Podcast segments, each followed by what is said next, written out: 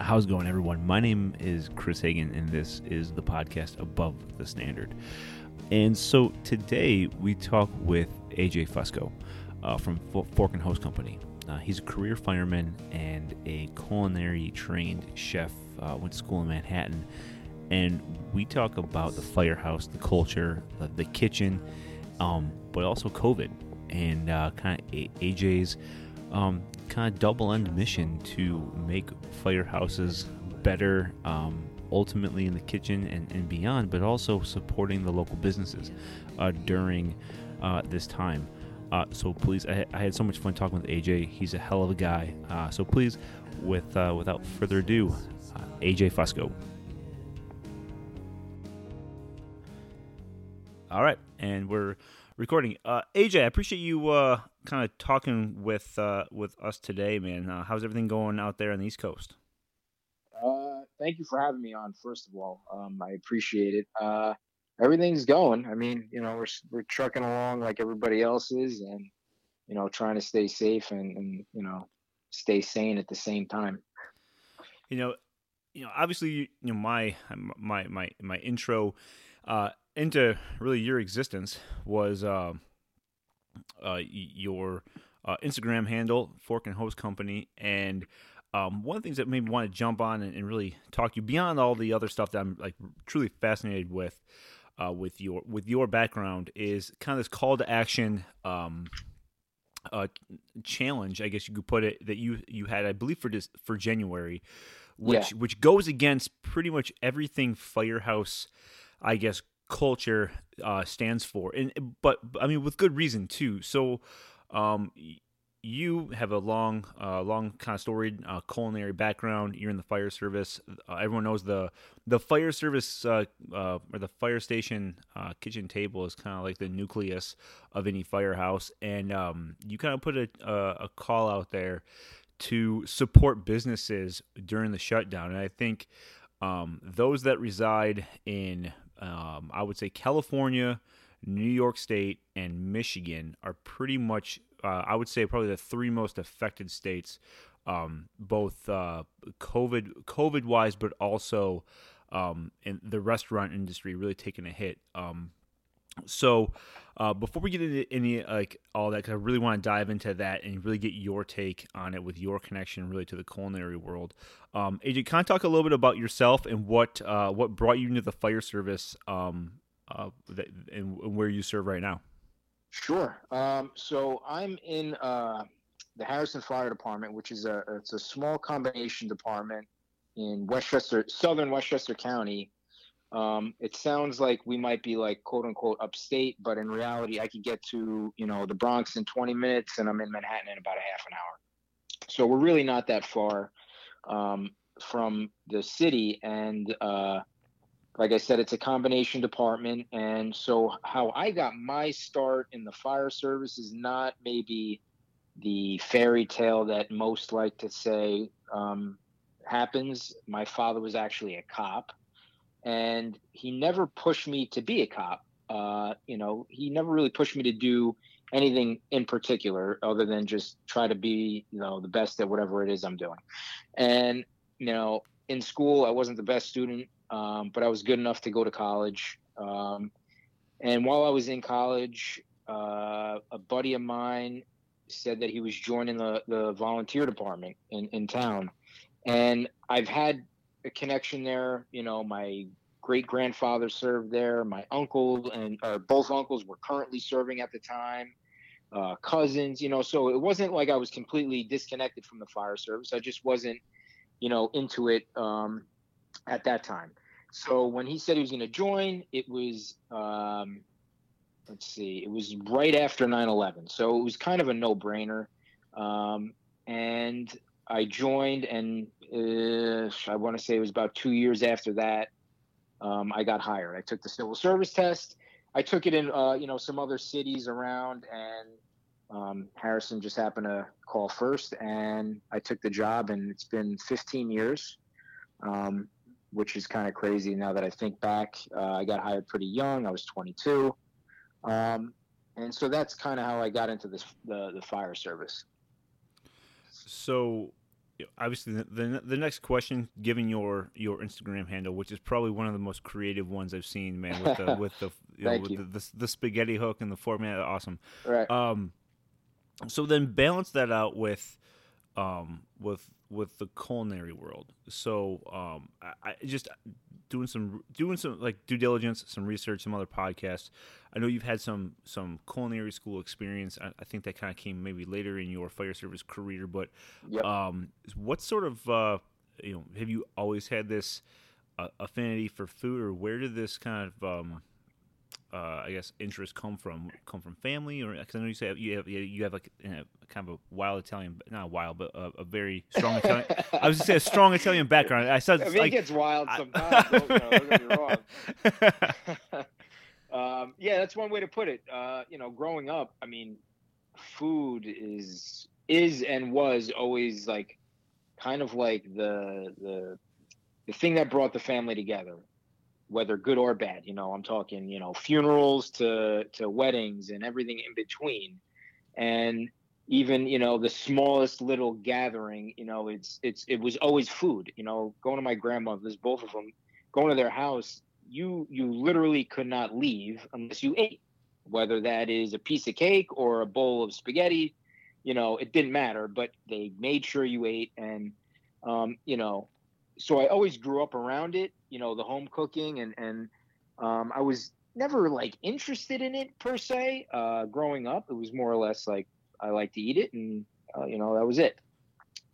When I was in college, I was commuting. You know, I was living at home, and when I would come home, you know, in between classes or whatever, and I'd be on lunch, I would, I would, you know, I'd whip a couple things up here and there, and so that's kind of where I like started, you know, messing around with, with cooking. But it it really started when I got hired with the fire department, and you know, um, nobody on that crew that I that I got into was really cooking too much. So it kind of gave me like this open opportunity to like jump in. So I jumped in, you know, like, you know, trial by fire, you know, no pun intended. And when I saw the reaction of, you know, the guys liking the food and, you know, you know, I don't know, it just made me feel good, you know, to, it was kind of like what, you know, my grand, you know, my grandmothers and my, my, my family did, you know, making us feel good. It was kind of like that same thing, that same effect and that that's really what drew me into to to cooking more. Now, what what staffing did you have um, at this time? So when you were at the, you know you you were new, kind of kind of t- testing the waters with it. Um, what was what was kind of the, the the firehouse staffing like the culture, but also like how many people did you have there? It's it's it's a small house. It's three three career, um, and then there's volunteers. Um, so three, or actually no, at the time it was we, we had four. Unfortunately, we're down to three. But uh, you know, it's a small house, but uh, occasionally, you know, you're cooking for you know a couple of volunteers might show up, and you know you might have a guest or two. So there, it was you almost Sure. have to always, you know, the firehouse rule is you have to have leftovers, right? Like that's number one. Because if you don't, that means you didn't cook enough. So you always kind of have to plan for like one or two unexpected guests. Um, but you know, the culture, I think, in in my firehouse in in particular, you know, was kind of lacking it from the cooking point of view. Like I said, that kind of opened the door for me, and it was basically free reign. I mean, whatever I wanted to cook, the guys were happy to eat. So um, I was lucky enough where there there weren't too many picky eaters on the crew, and um, I could do whatever I want. Use them as a guinea pig before I brought it home uh, and cooked it at home. So they were happy, I was happy, um, and and that's kind of where Fork and Hose Company developed from. You know, me wanting to share those recipes, and it really was only intended to be a personal, you know, website that I didn't know what I was doing, but I've managed to come up with one. I'm like probably one of the most least tech savvy people you could ever meet. But I came up with this website. Intentions were to share my own recipes to local people, family, friends, kind of thing, keep it low key. Uh, once I connected with a couple guys that I knew that were on the job around here that cooked as well, then it kind of grew a little bit. You know, oh, give me your recipe, and I'll share it, and that kind of thing. The turning point comes when Instagram comes out because Instagram made it super accessible to search a hashtag. I would say po- power of a hashtag, man. It's unstoppable. It, it's crazy, yeah, and that's that's really how it started. I literally, I said, well, if I'm going to do it on Facebook, might as well do it on Instagram, and the hashtag Firehouse Cooking, like you know, had at that time probably a thousand at least, you know, posts, and you know, I'm starting to follow this person, that person, and then next thing you know, it's kind of to where I'm at now uh, with the Fork and Hose Company. That's awesome, man. That's that that's incredible. Um, and th- like that's probably one of my favorite things about our job. If you go to any other profession, like I- anyone's lunch break, it, it's very much this don't don't talk to me i'm in my car right. or don't talk to me i'm i'm doing this it's me time it's me time right in the firehouse it, it it is it is so the opposite feeling and i'll give you a just a kind of like a an example of that i am so grateful and and, and so humbled to the the guys at key west fire department I, I recently went dude, there. I love Key West, man. Dude, I, have uh, been there, I've been there like seven times. I've been there. I've been there three. And the third time, I've never gotten, I've never stopped by, never gotten his shirt, just wasn't in the cards. Right. And this one time, my wife is like, "Would you just stop being a pussy and just go and get just get a shirt, right?" And it's eight o'clock right. at night, and it's eight o'clock, right? And so I'm sitting there like, "Man, I don't want to." I don't want to go in there and you know they're probably just hanging out. Like I wouldn't if I'm on the job and I'm just watching a movie or something. Like I don't. Yeah, I, don't want to. I don't want to be that guy, right? Right. So I drive by and it, it's like the parking lot's full, and so now I'm like I'm flushed. Like I, everyone's here, no one's on a run. Right. It's, it's it's a they had a truck. I believe that they had a truck and a and, an engine, and so um, the bay doors were open. I'm like, just give me like some new guy that can just get in and you know think of first time and then get out. Right? you know, twenty bucks. Give me the shirt. Right. Right. Right. It's like like lower my head. Like I, I appreciate right. so much, and and no one's in the bay. And I'm like, fuck. All right. So I walk around and I knock on the front door and I look in the window, and like there's got to be at, the moment looked like 55 people in this in this room. It was probably like 10, right? right? And about yeah, yeah, and right. three of them working. And, right. so I, I, I walk in, and then they're on the couch, and like the record stops, and like they they pause whatever they're watching on Netflix or whatever. And I walk in, and I'm like, "Hey, man, I'm so sorry. I go, I'm on the job in Michigan, um, but it's my third time here. I'm, I'm I just want to get a shirt." And they're like, "That's it? That's all." That's all you want? And uh, yeah, I'm I'm so sorry. He goes, dude, we're just eating food. This guy, and he points to some bigger guy on there. He goes, this fucking fat guy over here, he's not eating the Brussels sprouts. Do you want some? And then they offer up this whole kitchen, right? They just got done eating, and they offered me this uh, offered me this food that, uh, obviously they made more, right? And they were just ball. Right. So they're ball busting. They're eating food. I'm in my element now. I don't feel like that, you know, that guy, quote unquote. Yep. Um. So anyway, they direct me to the shirts. I pay my money. I, I support the local. I get my shirt. Um. But that is is is such um, a calming experience, but it's also one that I guarantee, I know for a fact, is replicated on thousands of firehouses across the country, especially those that are maybe more in high traffic areas. If you're if you're on the job and you're humble with your time, like if you like, it is not uncommon for no, for, for that to happen. It happens yeah, every single every day, day, and that's insane. Like that one, it's insane that on vacation we also go to our workplace to try to right. like like. But you know, we, I mean, we in the job, we understand the culture and, and supporting them, and you know, it's right. kind of like it's kind of like this you know, not fraternity, but like this, you know, the secret club. Like, you know, I I went here. I didn't just get a magnet from a from a dollar store. Like, I went. I showed my respect. Right. I talked to the guys. Right. Um, and it was just a really yeah. a really incredible experience. And that just speaks volumes to what the uh, the what the firehouse and especially what happens in the kitchen can really do. Right. It kind of like you know it, it all gets drawn back to that one place you know the kitchen. And like i would say probably nine out of ten shifts start walking into the kitchen and nine out of ten end walking out of it you know? Like it's just that that place, like you said, the nucleus of the firehouse. Um, and and I realized that early on. So I start, you know, Fork and Hose Company, and and it kind of blows up to the fact that, and it's a testament to to like what you just said. You know, guys want to share, you know, uh, the the firehouse kitchen virtually. Basically, that's what they're doing with me. You know, I'm lucky enough where I get invited to you know firehouse kitchens every day on a online basis. um, but it's it's kind of the same concept. You know, like they don't have to do it, but they want to. They want to. You know, they they take pride a and and a, they take pride in what they're doing, and b you know they want to share it, and and that's that's the cool thing about it for sure.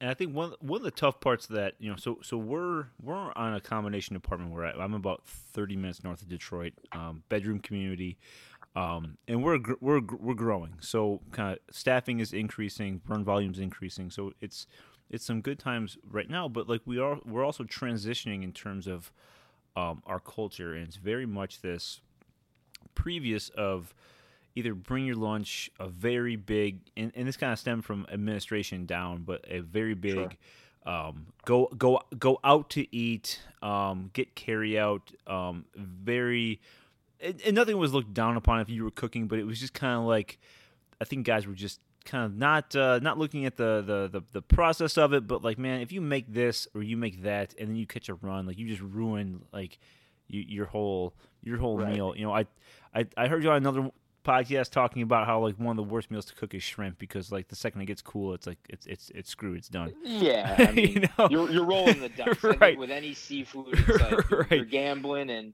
it could come out to be one of the best meals you ever put out on the table, or it could be one of the worst. And you know, if the guys understand that, like if you're like putting it on the table and shit, run comes in, it's like, dude, order some pizza.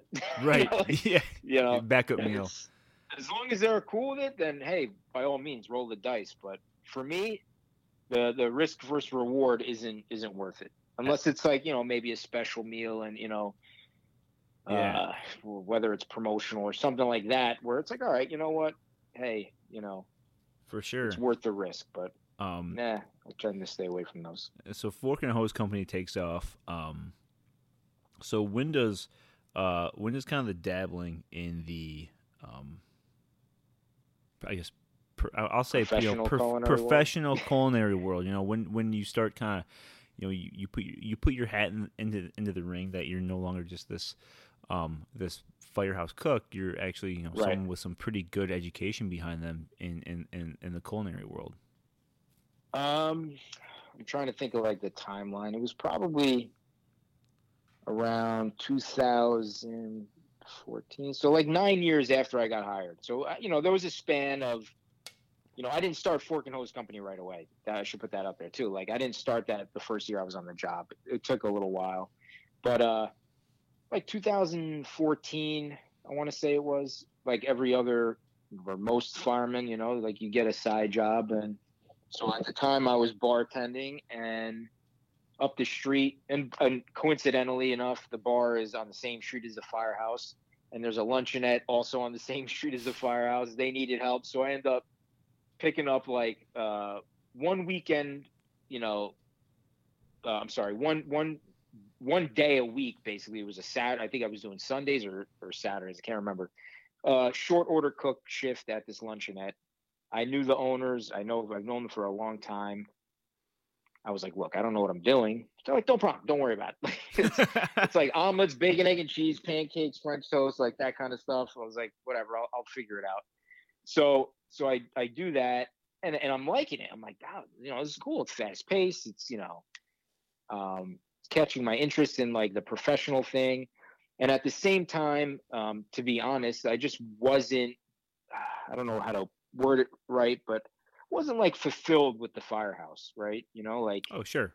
I, I there was just like this period of like, you know, I don't know, man. Like this is great. I love the job. It's the best in the world, right? Everybody says that.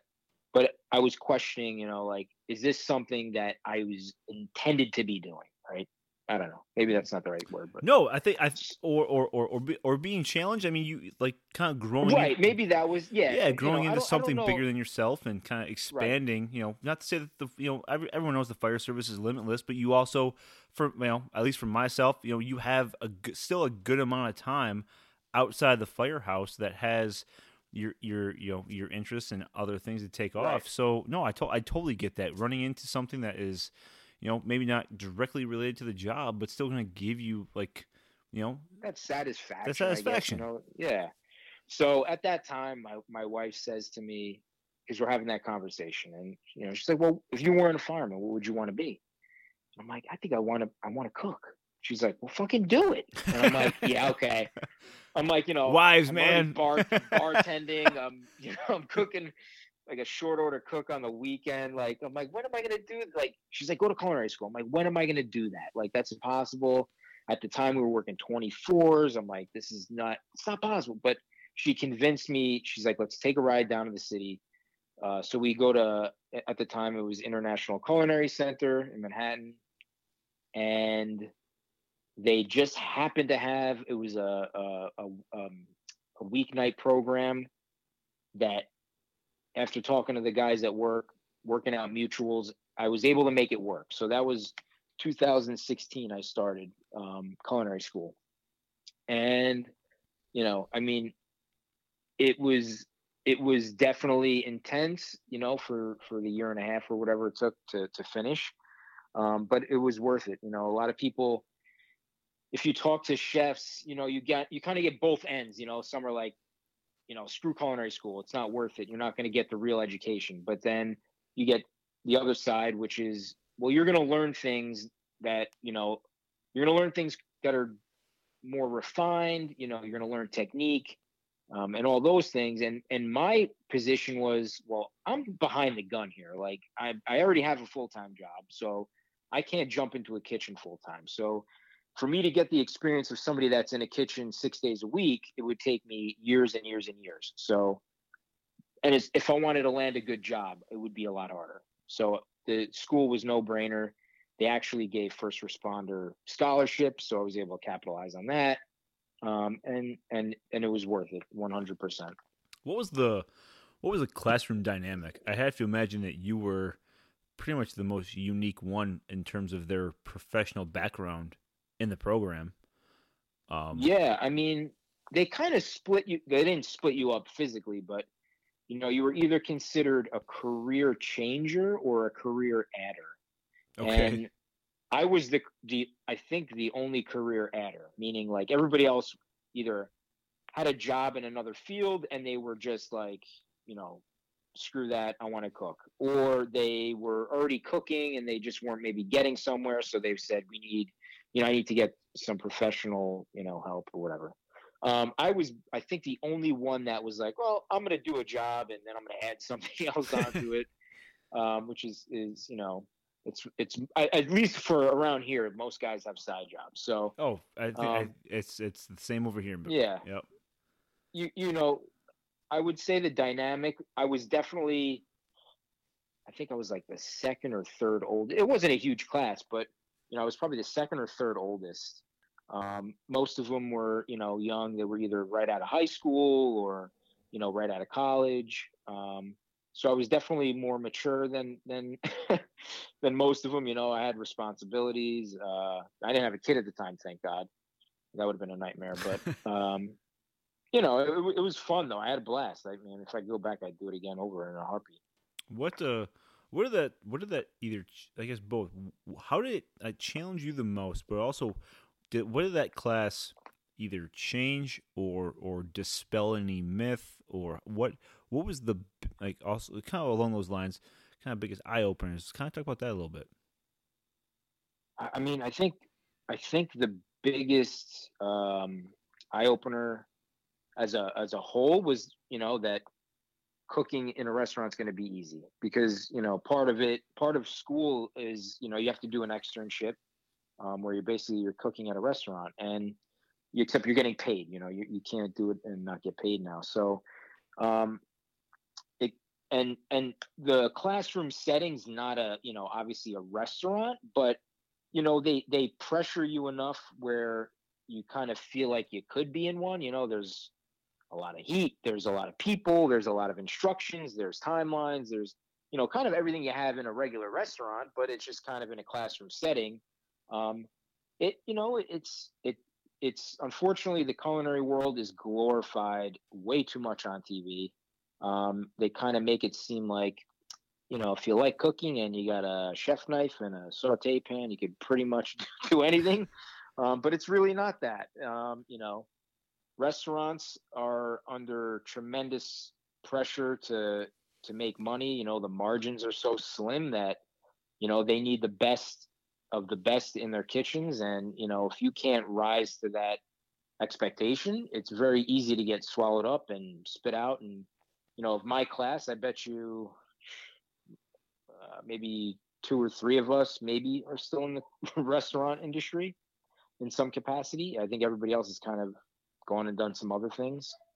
Um, so the stress and the the pressure that the kitchen, you know, pref- professional kitchen can put on you, I think is kind of what the the biggest eye opener I got out of that that experience. So transition. So that gets wrapped up, and you go back to the firehouse. How? Um, I guess you remember what? What's the? You remember the, the the first the first meal you made post culinary school back at the firehouse? Um, you know, I don't. But the the well, so the thing is, I was actually still working while I was going to culinary school. Um, oh, so you're probably just experimenting with all your guy, like all, oh, all, all the crew. literally, uh, you know, we didn't get homework. You know, like there was no um, go home and make uh, you know this beef dish and then bring it back into school. Like we didn't do that, but we had you know kind of like a curriculum. So what I would do is I would say, all right, look, I got to make um, this veal stew next week. I'm gonna make this shit in the firehouse, and I'm gonna fuck it up there. And then part of, part of my language, I don't know if I can. Fuck yeah, I don't care, man. It's... All right, cool. So I would just bring, I would do it in the firehouse, and you know, they listen. Like we were talking, like fancy French sauces and that kind of thing. These guys had never eaten any of this stuff, but they didn't care. Like they, they were all game, and you know, I'm so appreciative of that uh, for sure so I don't remember anything in particular, um, but I do remember them.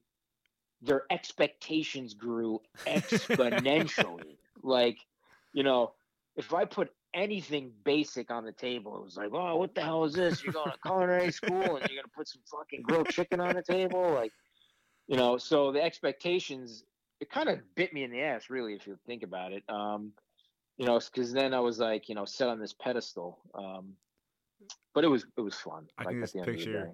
I can just picture even the, even the most senior guys like just throwing out whatever like culinary word that you may have spewed.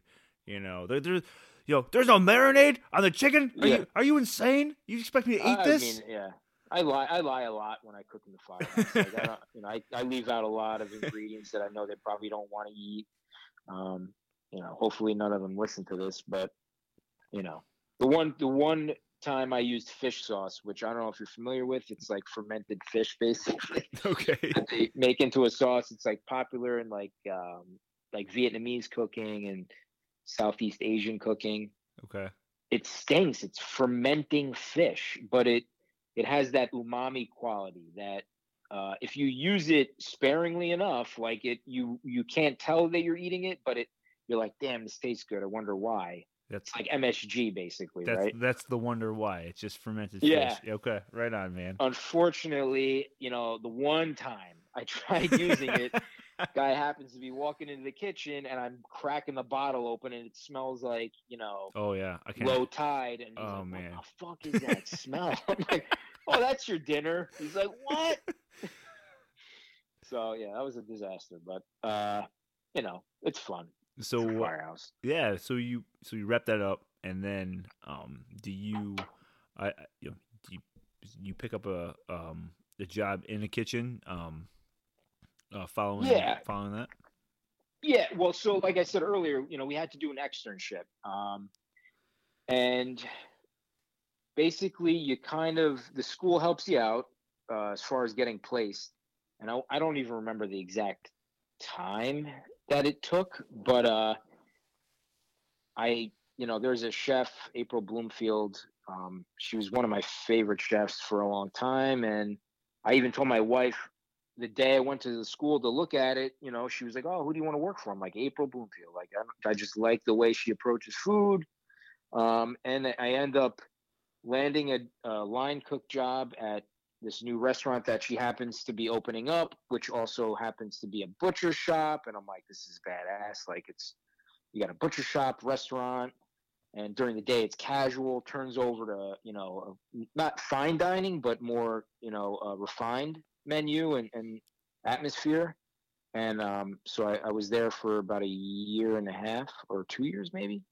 Um, and uh, that was that was fantastic. You know, it's Manhattan. It's a totally different animal than you know uh, most places for sure. Um, so so kind of fast forwarding. So were you working there up until, or maybe even during, like when we start getting into COVID? No. So um, so I leave there. Um, because my wife got pregnant and I said, there's no way I could handle, you know, commuting into Manhattan, um, working the firehouse schedule and dealing with, you know, a baby. Like it's just not, you know, it's not practical. Right. Sure. Sure. And there's opportunities near, near my, my, you know, my town that were presenting themselves. So I, I end up working at a uh, wood fired Italian restaurant slash pizza joint, uh, 10 minutes away from the house. And I am there literally like, I think I was there. I left the beginning of March. I, I left like, I want to say like a month, the, the longest, right before COVID hit. Um, and I had left there for um, the intention of getting uh, a job at another restaurant that was kind of more in line into what I want to do when I retire. I'd love to open up my own spot. So I'm like, you know what? I told told my boss, and he was totally cool with it. I'm like, listen, you know, I'm I'm gonna pursue something else, and he was like, go for it, do it. And then like, you know, a week later, I think COVID hit, or two weeks later. So it was kind of it was nuts. It was uh, it was crazy. So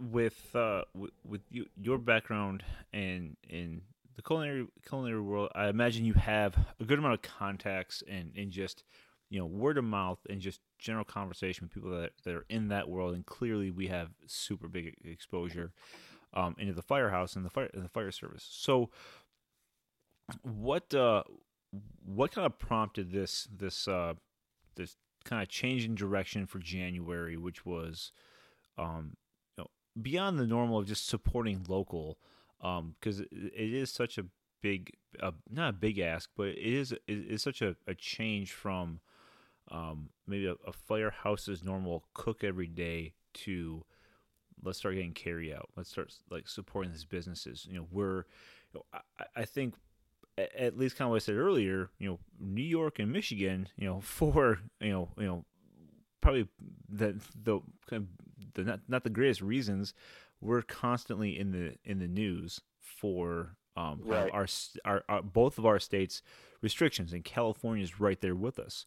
Um, we have businesses here that are that are hemorrhaging, that are closing, that are never going to reopen. We have a guy that's a, a part timer on our job, and they have a him and his brothers have a restaurant on the east side, and and thank God we just had you know February one. We're going to have a kind of a, a lifting of restrictions right now. Hopefully, it lasts right. longer, and you know, um, so what uh, what what what kind of brought that to your forefront to say, you know what, let's you know let's pause cooking for right now, and let's let's start to get these businesses some some business. Yeah, I mean, it's it's kind of it's like counterintuitive to why I started Fork and Hose Company, which was to inspire people to cook, right? And you know, the fire service I think was kind is, is you know still kind of lean like you were talking about earlier, kind of leaning towards that like takeout culture where it's like whether it's coming from administration or it's laziness, which I think is a big part of it, or it's convenience. Um, you know, my intention is like, all right, well, you know, F that, like cook, get your ass in the kitchen, even if it's something basic, cook, cook, cook, cook, cook. But when you see, you know, friends and when you see establishments that you um, you love or that you know of that are close by struggling to the extremes that like you said you know like new york um, along with michigan cali like when you look at a place that's been there for 30 plus years shutting down permanently that's so it's scary number one and it's so sad you know like you're talking about people that have put blood sweat and tears for you know 20 plus years shutting their doors um, and it, it's it's not just the owners you know? You have to think of how many people uh, that are affected by it not just cooks not you know you're talking everything from cooks bartenders servers bussers managers uh, bigger establishments there's all you know marketer you know people that work in the marketing as like there's so many people affected by this and guy fieri put out um, he did a documentary and he featured a guy I know who's a chef around here. He was on Next Food Network star, Christian Petroni.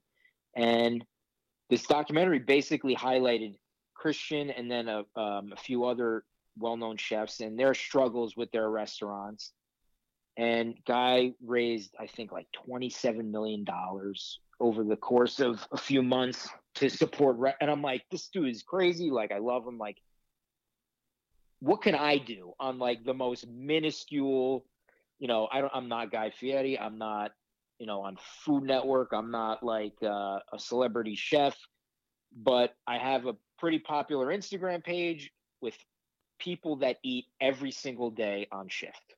You know, every day in a firehouse, guys are eating.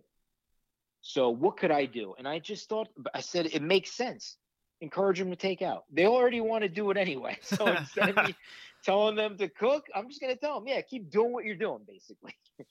so um, that's kind of how it came about. And, you know, it's simple. It's if you order out from the pizzeria down the street once, hey, that's one meal that, that, you know, that's getting put in their pocket, you know, and um, they're, they're literally in like these um, situations, these restaurants, you know, delis, these pizzerias, these small family local establishments that don't have a ton of money behind them, they're in um, do or die, you know, mode. You know, it's like, you know, any day now, any week, any, you know, any month, it could be their last. And um, it is, you know, when you look at the numbers, it's like the the the number one industry that employs the most people, I think, in the country or something crazy like that. So, you know, who doesn't love to eat? You know, it's it's it, it made it made sense. So that's that's kind of why I did the um, the takeout takeover thing.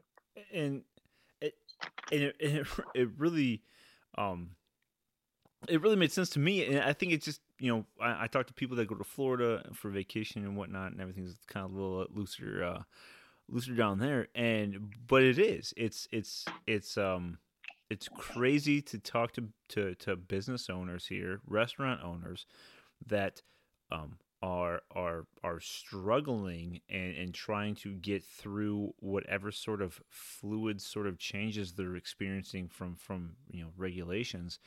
Um, and I you know God love and and and fucking support anyone that's got the set of balls to open a business now.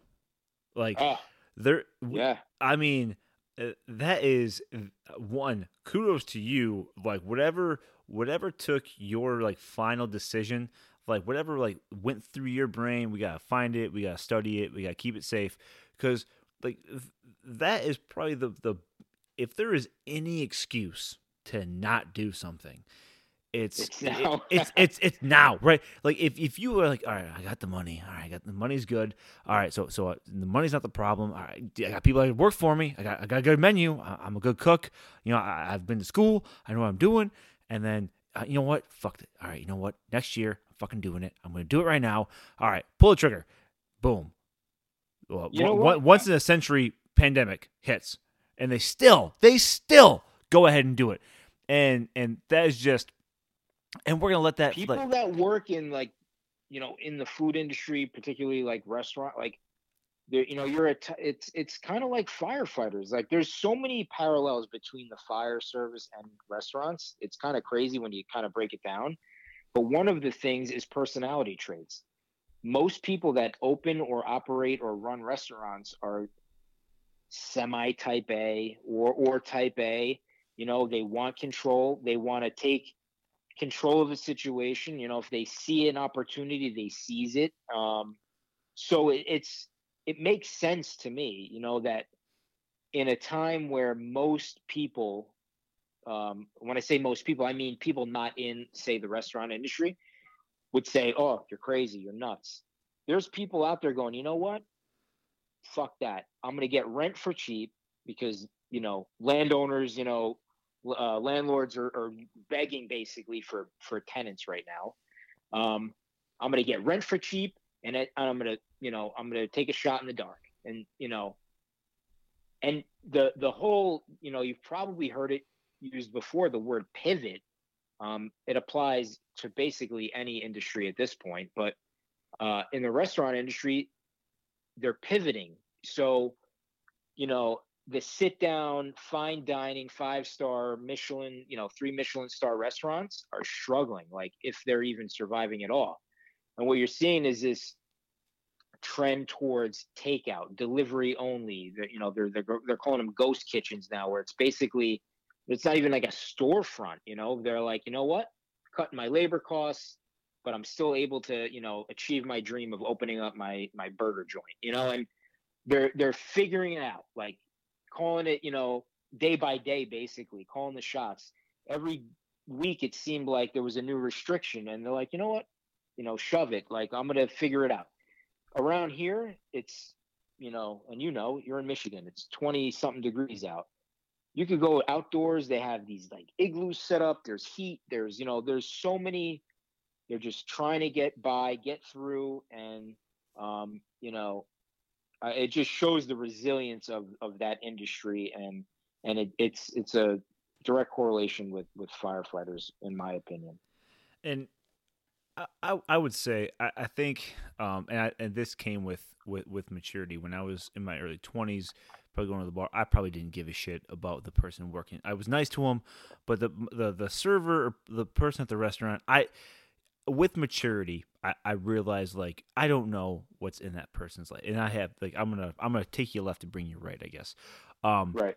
But I I don't know what's going on in their life. So if they're a kind of an asshole to me, but you know I, I will I will find some sort of semblance because I don't know what's going on in their life, but I also know that when I go to my job, I'm not making like a dollar fifty an hour relying on tips, right? And so I say that to say, like, I think I have found uh, probably way more of a patience level. Anyone, especially now, but I'm so glad I kind of had this before COVID. This patience level for people in in the restaurant food service industry, and and I and I say that to say like Anthony Bourdain is someone that I enjoyed watching more than anyone, and and oh, yeah. what he did what he did in for for for um the the the Kitchen Confidential and the, the Nasty Bits and the what he did for the food industry in general was phenomenal. But he had have you ever heard his quote about people on Yelp? It is uh, I, I, don't recall it. So no. so he has like the best quote, and I'm kind of paraphrasing, but he said like there's really no one less of a human than being on Yelp. I already see where this is going. Right. he said yeah. they're and again they're hated by people. There, there's no chef that likes someone that says they're an no. they're an elite Yelper, and, and it's and it's true. He's like you you spend years getting the money together to struggle to put together. You know, you throw your heart into it, and then in ten minutes you have some guy posting something miserable on Yelp saying that they had the worst dinner ever, and not and not that I go on Yelp much because I think it's kind of a a, a, a, a kind of a deadish program now, kind of antiquated. But like the Facebook chat rooms that consume like so many people is in part some of the best things for a community for for knowledge, but also some of the worst. Because yep. there was a guy, local pizza place, again had some good reviews, momentum started generating, and this piece of shit Karen posts on there that she she waited 60 minutes. She told her order was going to be ready in 30. She got her pizza and it was it was blah. Nothing too special. Don't know what don't believe all the hype. You know what? Fuck you, Karen. Like you have no idea what what anything's going into. So I say that to get on this kind of like rant soapbox to to be like if you have an issue and I'll give you some I'll give you a personal story. My wife and I go to this restaurant pre-COVID. Their neighbors down the street, they open a business. We have a meal. I bite into a burger and I have a some piece of metal in my food. Oof. Right? Now didn't didn't harm me, but I also know this is probably not what they intended. They're not just they're not just shoving metal filings in part of their recipe. Obviously, this Right. was this was an accident. Um, I waited. I didn't have to do this, but I paid my bill. I paid my bill. They they ran my credit card. I I signed it. I paid it. I tipped, and then I told them what happened because I wanted. And I'm not trying to. Yeah, grandstand- you knew I'm not trying the to grandstand. potential of them saying, yeah, Yeah, I'm- they're and- gonna. And I'm not listen. I'm not trying to say I'm a great person. I'm kind of a piece of shit sometimes too, right? we but- all are, don't right. But like I know like from from just listening to this Anthony Bourdain quote and understanding just a little bit more, having a tiny bit of knowledge on what somebody else is gonna go through, who the fuck am I to like ruin this whole person's thing on social media? So Right. I bring them over. Hey man, I found this. I don't know where it came from. We already paid. And you know, they help us out. They give us a free beer or something, but which was awesome. They've come to find out because of it, they found that they had something that dinged up their mixer and whatever happened happened. And so I say that to anyone that's going to listen to this. Hopefully, it's more than four people. We kind of got more of a traction now.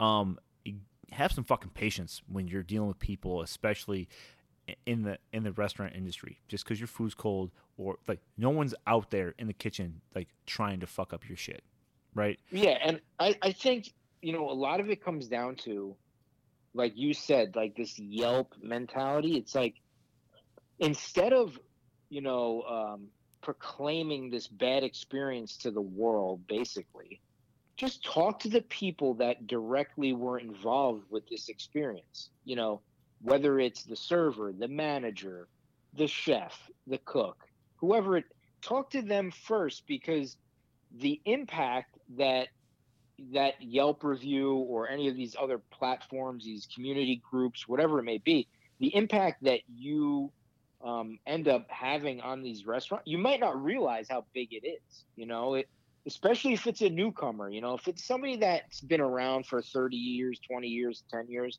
you know, you could get away with it. I think a little more, but when it comes to somebody like who's like, you know what, screw COVID, I'm opening up boom, they're already behind the gun as it is, and then now it's like, you know, whatever, my uh, you know, my chicken was cold. And now they're they're even more behind the gun. So having the patience, I think, like you said, is is a great point and something, you know, we should preach for sure a lot more. you kind of used the word pivoting here a second ago. So pivoting back into the firehouse, um, and what what would you say would be like what, what sets a firehouse kitchen up for success? Whether that's ingredients, utensils, things, what what what would make it uh, in your mind if if if AJ was given the five bugles and just the the, the, the, the mayor's credit card, right? The, the, yeah, okay. the mayor's credit card Hopefully he doesn't listen to this one. and fi- and five and card. five bugles, right? And and they say, all right, man, you you have ten mi- uh, not ten minutes, but you you you have to outfit these kitchens. You know what's what's what's a staple? What what, what or what are the staples in the in the firehouse kitchen that you think, think to set it up set it up for success in that regard? Um, all the things that I've been asking for that we don't have. No, I'm. Yes, Uh, yes. Listen, if you can just No. throw the AJ, whatever you get, just throw a smoothbore nozzle in there and send it my way.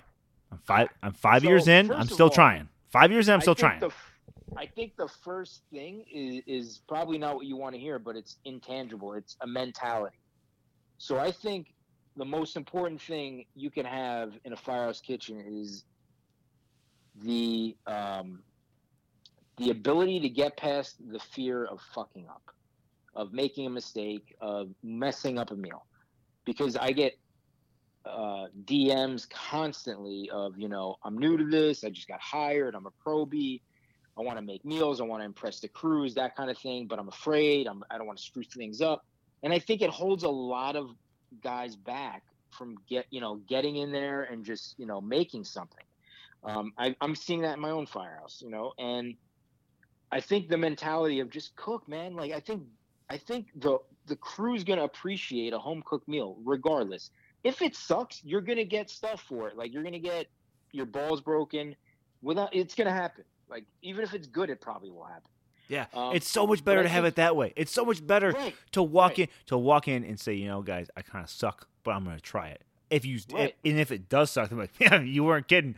But if you Don't boast like don't be like, no, I'm the best. I make the best chicken parm, and like you put some, you know, raw chicken on the table. Like that's not gonna fly. But put something out there. I think the mentality is is um, I think the most important thing. But when it comes to like the you know, we'll call it the physical component of like ingredient, equipment, that kind of thing. I, I, I want to say when you have like 150 bottles of like spices on the counter, at least half of them are past their prime. so I think we need to like narrow that shit down to like the basics of, you know, salt, pepper. I'm a huge component, uh, component, proponent of fresh cracked black pepper. Like, you know, the pre-ground stuff is fine. It's not the end of the world, but when it comes to like just grinding it right on the spot, like the flavor is totally dude. different. It doesn't taste stale. Co- I don't know about you, Um, coarse ground as opposed to fine ground, game changer. Right. And especially like if you're talking like steaks, which is like a Yes. firehouse staple, you know, like you don't want to be sprinkling some like fairy dust on. Like I want to bite into a piece of black pepper. So Yes.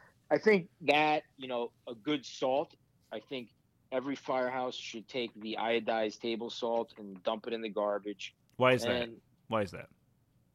it, it offers a flavor that's it's like borderline chemical tasting to me i think um, and the granules are so fine it's it's next to impossible to really judge how much you're putting in so if you over salt something the taste of being salty is like amplified right so a simple kosher salt, and it, and I'm not talking like coarse because there, there's coarse out there. I don't particularly like it because it doesn't break down easily.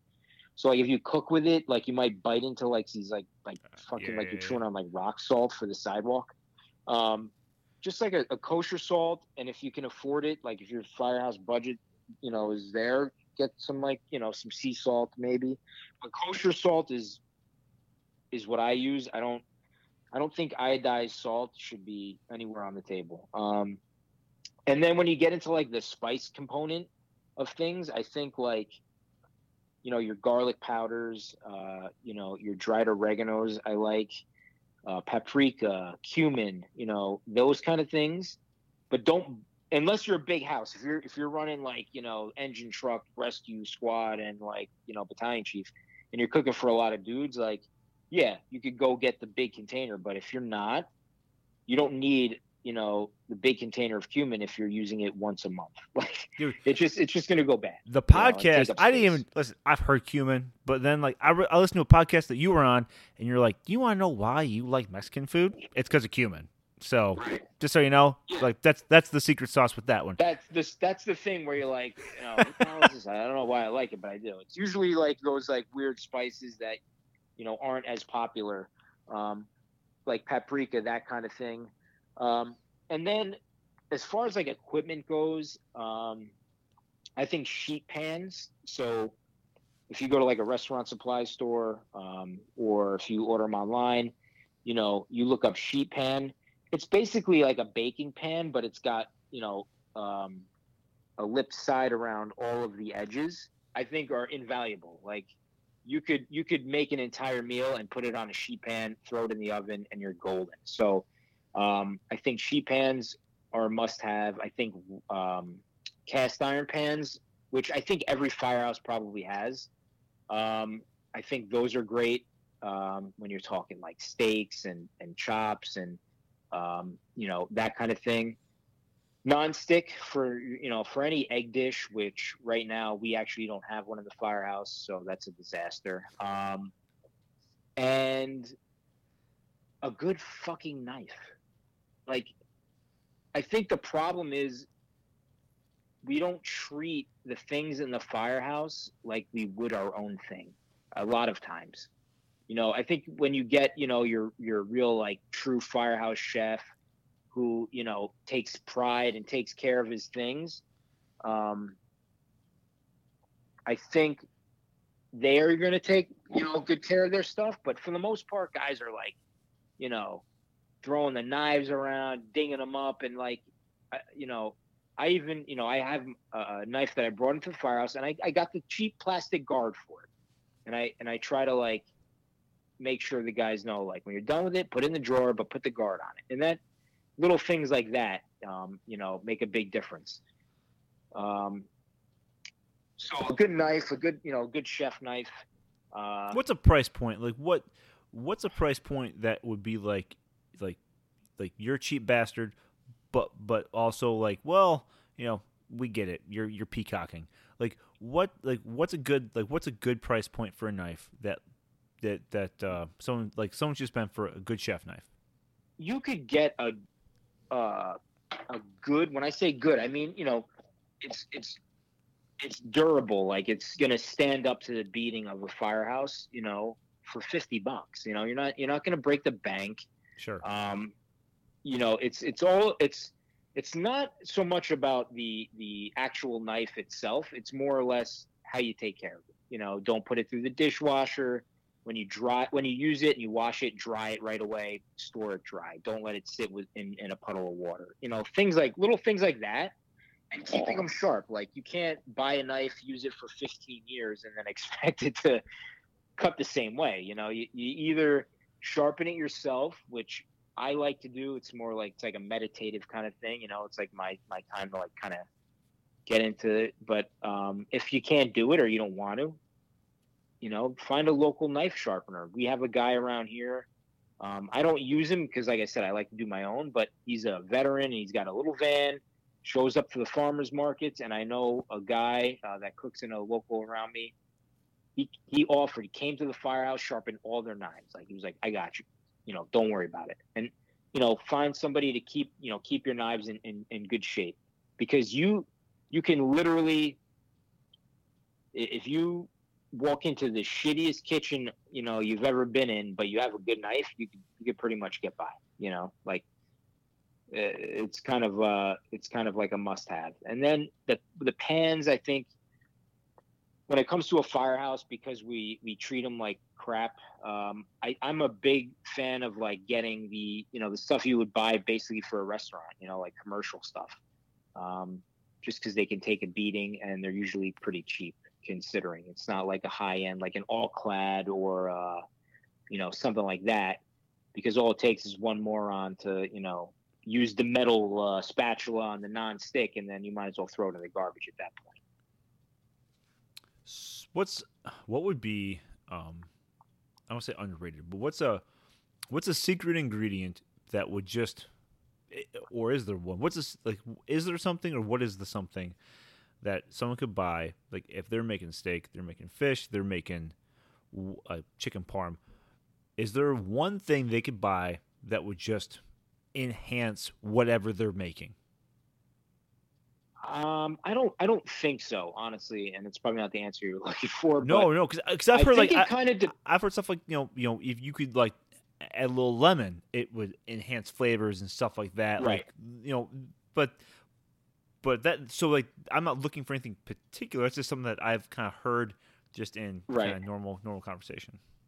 So if you if you break down good food, when I say good food, I don't mean like you know the fancy restaurants or the the you know the dive bar you know pub food. I mean like food that you enjoy eating you know whether it's you're you're cooking it yourself or you're going out to a restaurant um, they usually involve either good ingredients or you know uh, proportionately good um, components of salt fat and acid. And i and i've said this on a bunch of other podcasts you know the salt fat acid part because without salt, your food's gonna suck. So anybody that you know is like, oh, I don't, you know, I don't use salt or I don't like to, your food's gonna suck. Like it's just there's no There's no ifs, ands, or buts. Can you oversalt something and make it inedible? 100%. But if you don't use any salt, it's it's not to taste good. I I challenge anybody that listens to this the next time they cook to not use any salt and eat it. You're not going to want to finish it. Like it's just it's just the way it is. Like our the way our you know taste buds work, our brains are all connected. Um, then the fat part of it comes into play, and it doesn't mean everything's got to be soaked in you know lard or bacon fat. It just means you need the that fatty component, uh, whether it's olive oil, uh, coconut oil, if you're eating healthier, or it could be it could be bacon fat. It could be um, you know something like that. You need it somewhere in the dish. It's got to be in there. Um, you know, unless you're talking like a ceviche where you don't want like an oil slick on your mouth while you're eating, you know, some some ceviche. But for the most part, most dishes need a fat component. And then the acid, you know, going on like what you were saying with the lemon, that's kind of like what separates a lot of home cooking from, say, restaurants, right? They'll finish that roasted broccoli with this little, you know, little splash of uh, lemon, um, or you know, their long, like slow cooked greens, you know, collard greens or kale or something like that little splash of red wine vinegar or cider vinegar. Like those little things make you want to eat more. And like it tells your brain, like, oh man, this is damn good. Like keep eating, keep eating. And those are the things that can kind of separate you um, from, you know, the average cook to to a really good cook. And you know, the ingredient thing I think is important too. Um, and I think that's something that gets overlooked a lot. People tend to spend money in areas they don't need to. It's like, you know, don't buy um, you know, truffles when you're buying shit olive oil. It's like put the money towards a good olive oil or, you know, a good sea salt or, you know, something like a good, a nice, a fresh herb, even. Like I'm a huge fan of fresh herbs. I don't like dried parsley or dried basil. The only dried herb I really like is oregano. And, you know, you spend a few bucks on some fresh herbs, it's going to make a huge difference. Um, you'd be surprised how much of a difference it'll actually make. So I think spending the money wisely on your ingredients is, is, is just as important. So when you, I, have done a little bit like, but kind of like I, said, like I said, background work, just kind of like looking around. Yeah.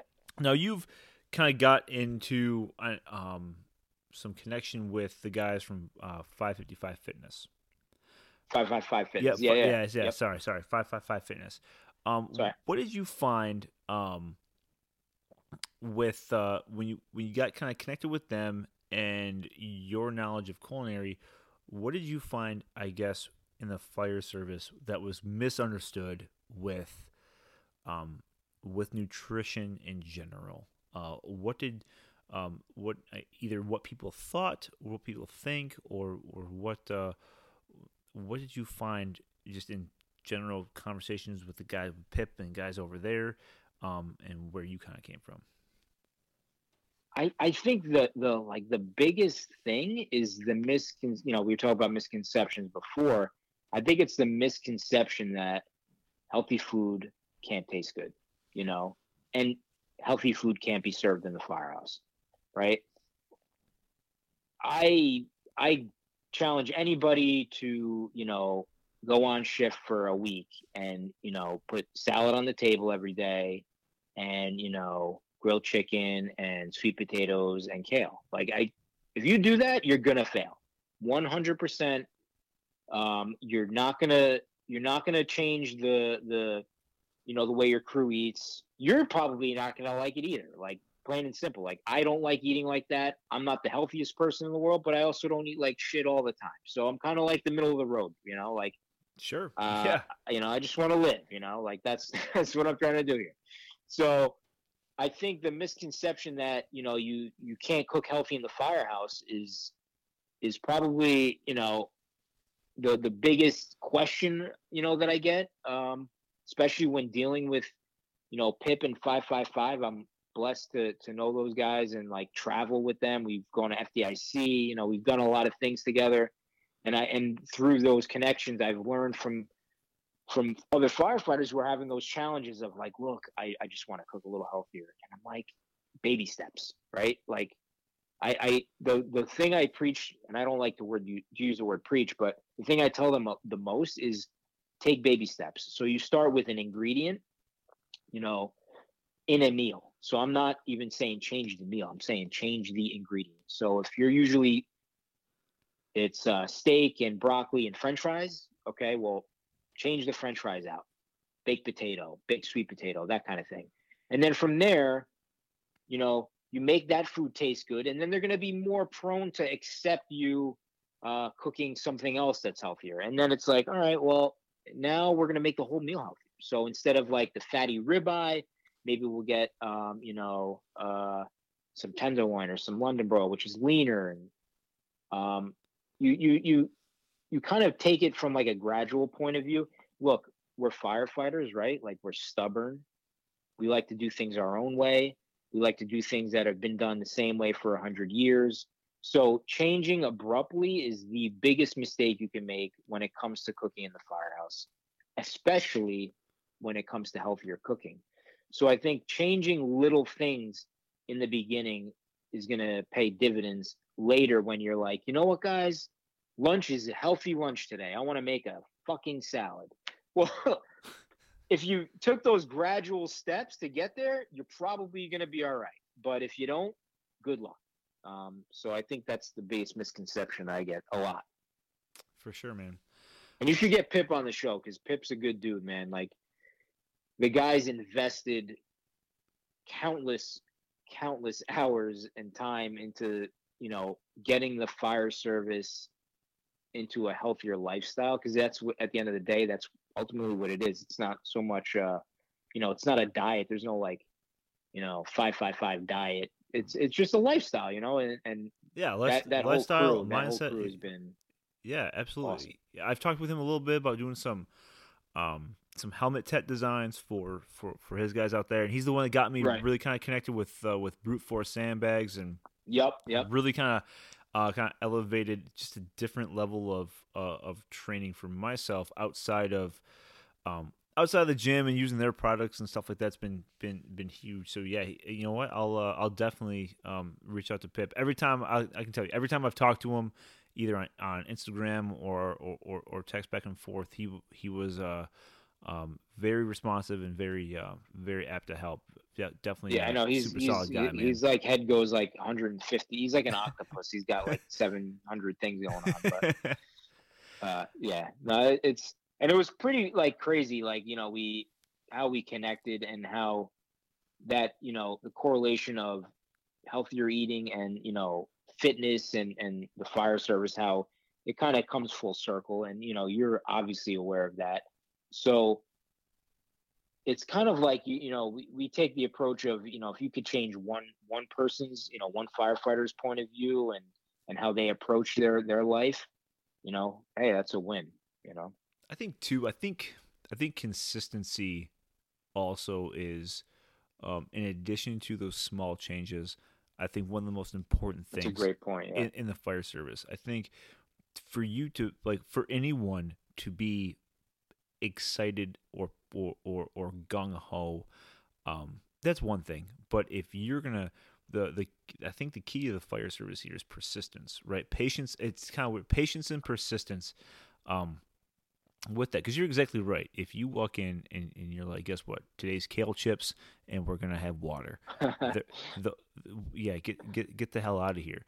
Um, but but consistency. We have a guy in our department who um, very, very, very disciplined, very health conscious, and he's been on for years, and and, and the guy hasn't been broken. And with with and no one really wants God to, him. you know, no, no, nobody wants to, right? But like, right. you know, ev- like all the time, you know, he's I, I wouldn't say vegetarian, um, but uh, a large a, a large part of it, and you know, every like he's at he's at headquarters with uh, with admin and the chiefs, and they ask him every day, "What's today? Is it is today spruce or is it pine or is it walnut? Like, like you know, right. tw- twigs and berries."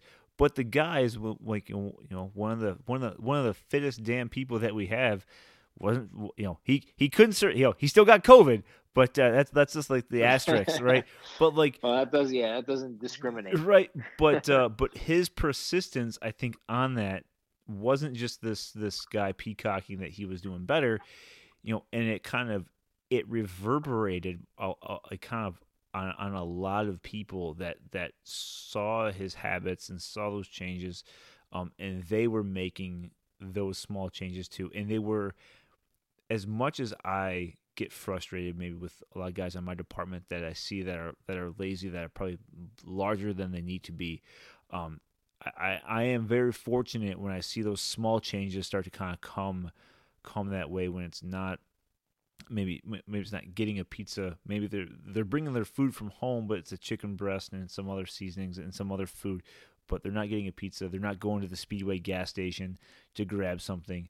Um, and so that to me is I think a huge point um, with that too is have have those small changes to infect to infect the change but also kind of be persistent um, on uh, on those, so you're not just kind of you know, well, I listened to a podcast and now I'm gonna start doing this for the rest of my life. Like, all right, Junior, well, you'll be you know in in, in two shifts you'll be eating pizza with the rest of us, right? You know, right. so if you are serious about it, yeah, have the persistence and kind of just lower your head and kind of go for it. Um, and sometimes I feel like honestly, the the less you say, um, the more the more change you can um effect i guess is the word i'm looking for. Like you, you know what i'm saying? Like instead of being like dude you should you should not be eating those bag of chips instead get the side salad. It's like if you order that salad that guy looks across and he's like damn i made the wrong decision this time. Next time i'm probably going to go with the salad you know what i mean? And like i feel like a lot of times because we don't like to be either called out or we don't want to um, show our weakness we tend to respond better to like the less verbal cues and it's more like hmm all right aj today you know he's ordering the side of the grilled veggies instead of you know the mashed potatoes. Maybe i'll maybe i'll get that next time. And and it's like it doesn't have to be like out there. Like the dude doesn't have to tell me but i could tell you know they're thinking about it or they you know they change their mind next time around. And those little things like you said it's little victories. It's small victories.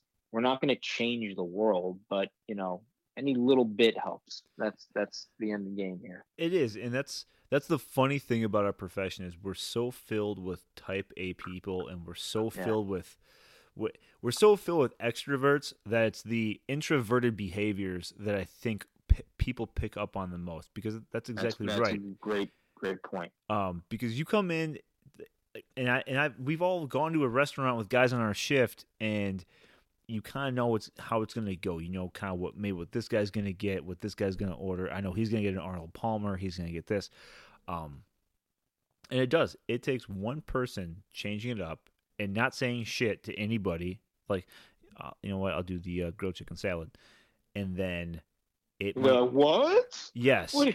right.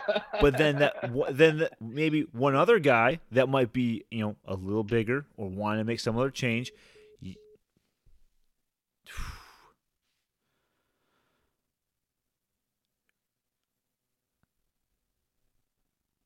You there? Uh, so apparently the left earbud has the same button as the right one because I took the right one out, and I yeah. yeah. Um, I'm batting a thousand. No, no, no, no, don't, no, no, no, no. You, yo, you're giving me your time. That's you know we can edit this shit out. Um, but no, it's just that small victory. And I was just gonna say, if you order it, the best thing best that you, thing that... the best thing that you can do is not say shit to that guy when he orders his thing.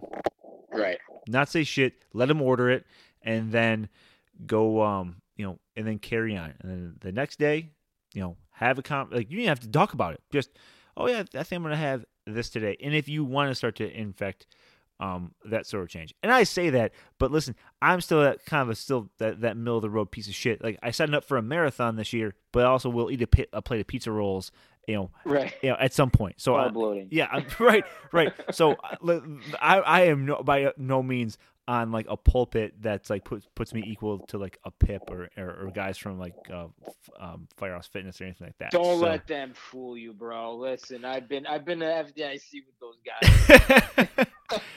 it's I've seen them in their best and their worst. It's so funny that we talk about you know COVID and, and everything like that because um I I put in for for FDIC for years, right? And and I, I got approved. I got approved to go in 2020. Really? Yeah, in 2020. That's the year I got approved, right? Uh, and then FDIC, and then COVID happens, and so anyway, the, the department was good enough to give me a, a, a the a continuation to, to, to this year. So right, that's good. I'll be I'll at least be going this Fingers year. crossed. So yeah, fingers crossed it still happens. It's kind of kicked back I think later in the year on a weekend, but whatever.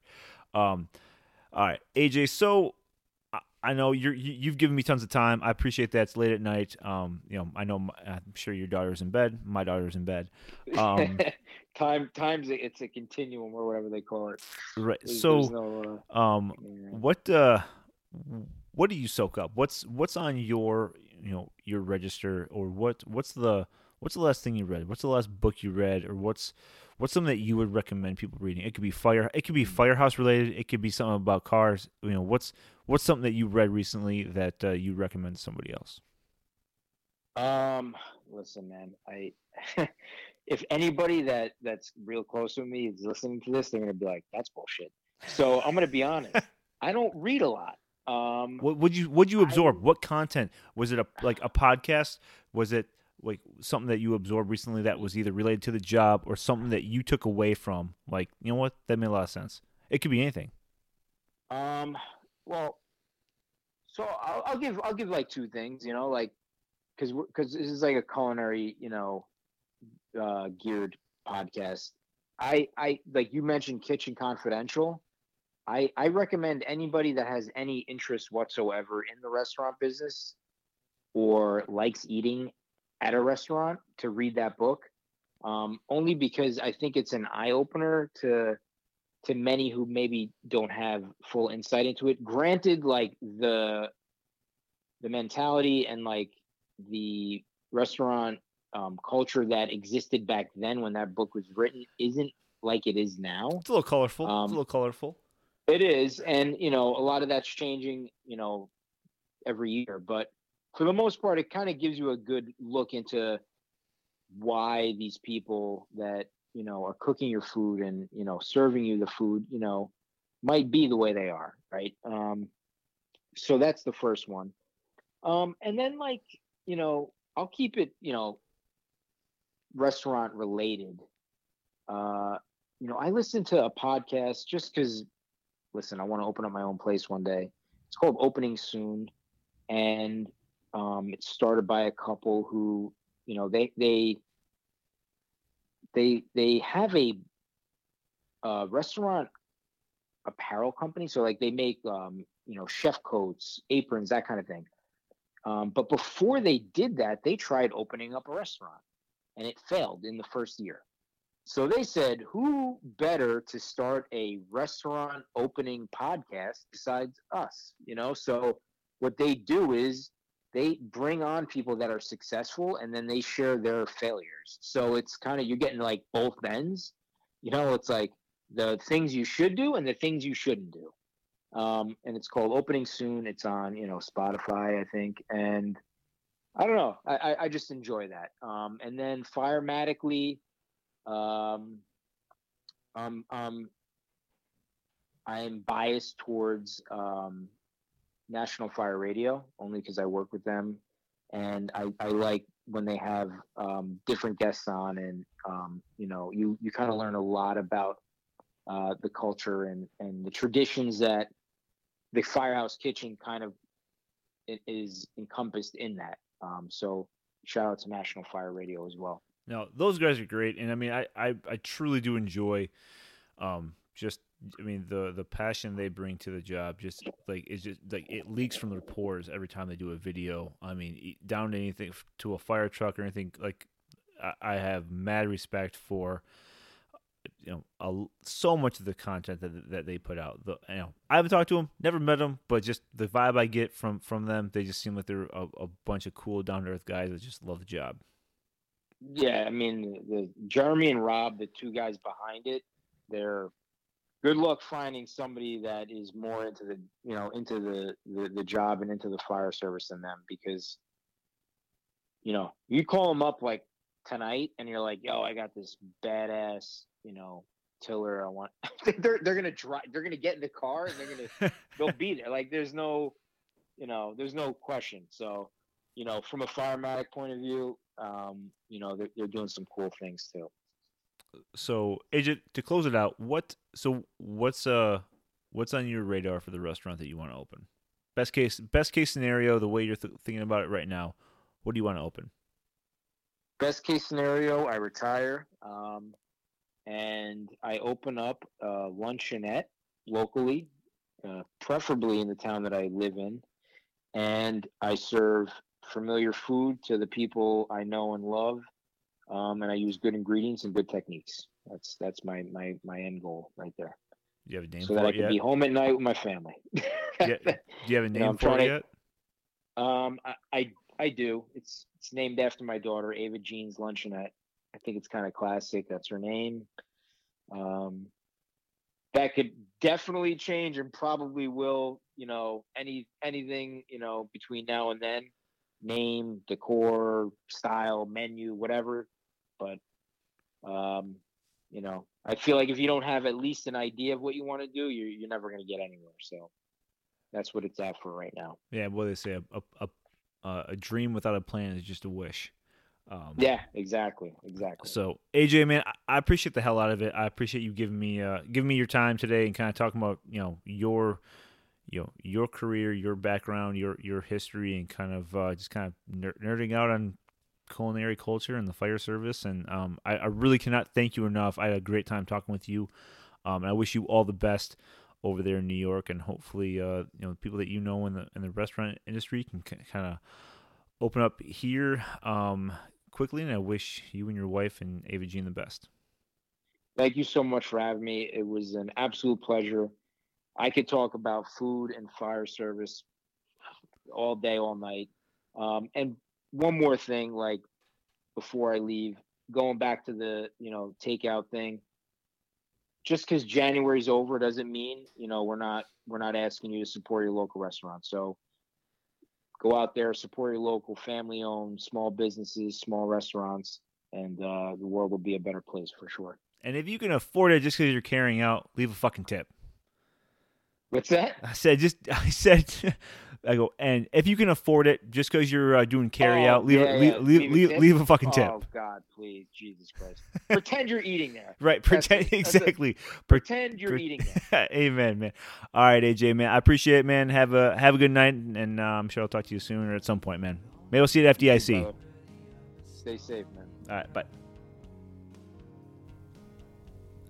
I want to thank AJ so much for spending the time with us to talk with about uh, the firehouse, um, the culture that we have, uh, but also kind of bringing us a mission to to not forget those in the food service industry and, and industries that have really been impacted uh, due to COVID. Um, so please don't for don't forget your firehouse culture, but also don't forget those men and women that are kind of desperately you know needing a paycheck that that service the the, the food industry uh, in this country. So go out, get something local, bring it home to the firehouse, and, and, and leave a good goddamn tip. All right. Until next time.